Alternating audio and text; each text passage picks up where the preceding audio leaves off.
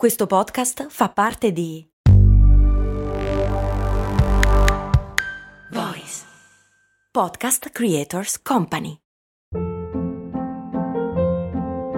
Hold up. What was that? Boring. No flavor. That was as bad as those leftovers you ate all week. Kiki Palmer here, and it's time to say hello to something fresh and guilt-free. Hello Fresh. Jazz up dinner with pecan-crusted chicken or garlic butter shrimp scampi. Now that's music to my mouth. Hello Fresh. Let's get this dinner party started. Discover all the delicious possibilities at hellofresh.com. Il patron Filippo mi chiede come mai la candeggina si usa per disinfettare e perché si porta via il colore, dove cavolo lo mette?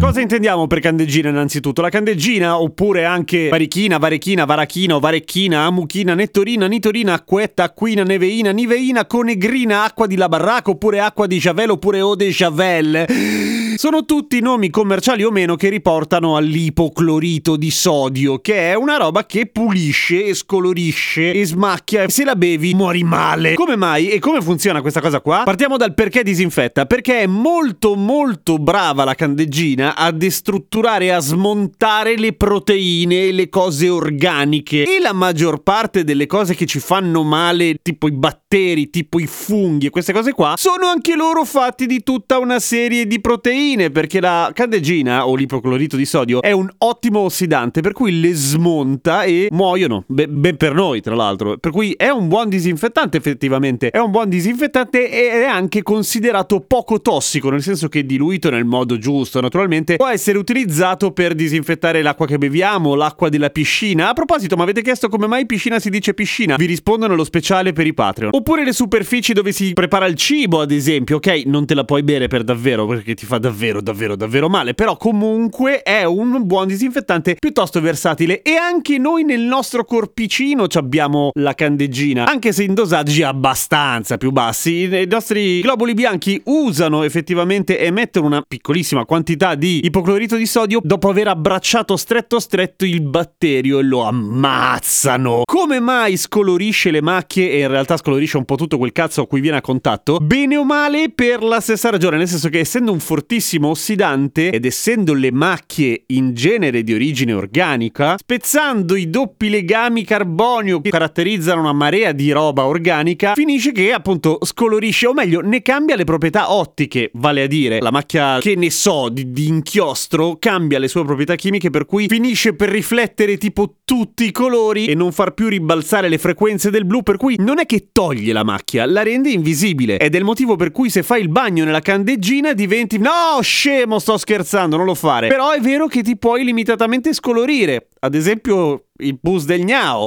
nel senso che la decolorazione anale it's a thing. Ci sono persone che si scolorano, si de- decolo- come si dice, ci sbiancano il buco dell'ano. Come mai? Per ragioni estetiche. Non, non mi addentro al, sul perché, sull'aspetto umano, anche se questa cosa è molto umana. Fa- fate un po' quello che volete, ma non fatevi male. Come funziona la decolorazione anale attraverso l'uso di candeggina? Ok, non è esattamente candeggina, è idrochinone in generale, quello che si usa per lo sbiancamento dell'ano e della zona anale. Questo perché in genere quella parte lì del corpicino è più scura perché c'è una maggiore quantità di melanina, viene prodotta più melanina. Se uno punta a essere tinta unita anche in mezzo alle chiappe, allora metterà delle creme a base di idrochinone e mercurio e altre sostanze che inibiscono la produzione di melanina. Certo, è cancerogena e alla lunga può anche incasinarti le fibre di collagene per cui ti vengono delle macchie di pelle. Mm, tendenzialmente mi sentirei di dire di non farlo, ok? E, e, tanto poi comunque vi ritorna. Certo, non è che spesso prendete il sole lì, però se prendeste il sole, ad esempio, tornereste esattamente come prima. Per cui, ehm,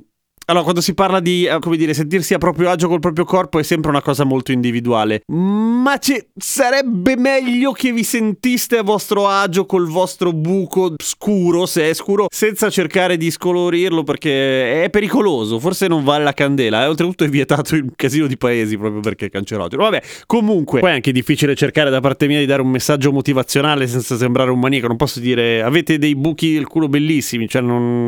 sono proprio male. Lavora, boh. Tornando alla candeggina, dove lo mette il colore la candeggina una volta che smacchia qualcosa o, cu- o che al contrario ti decolora completamente una maglietta? Da nessuna parte, se lo tiene lì, solo che gli cambia, fo- gli cambia i connotati, gli spacca la faccia e l'azzurro della tua maglietta cambia completamente colore perché, essendo spesso le tinture anche loro di origine organica, si svacca completamente. Ed è il motivo per cui bisogna stare attenti a usare la candeggina. E bisogna stare attenti a usare la candeggina anche perché, essendo estremamente ossidanti, ti brasa la pelle quando la usi pura. Avete notato? Ecco, non fatelo, mettete i guanti di gomma, spessi. Il fatto che la candeggina sia così brava a devastare tutto ciò che è organico è il motivo per cui quando guardate una crime series e ti dicono che non trovano tracce di DNA perché hanno pulito tutto con la candeggina, beh, quella roba lì è vera, fun- funziona. Fun- effettivamente funziona. Però voi non, cioè, non trovatevi nella situazione in cui dovete cancellare delle tracce organiche. Per favore, non fatelo. A domani con cose molto umane. O a fra poco per i patron perché rispondo alla cosa della piscina.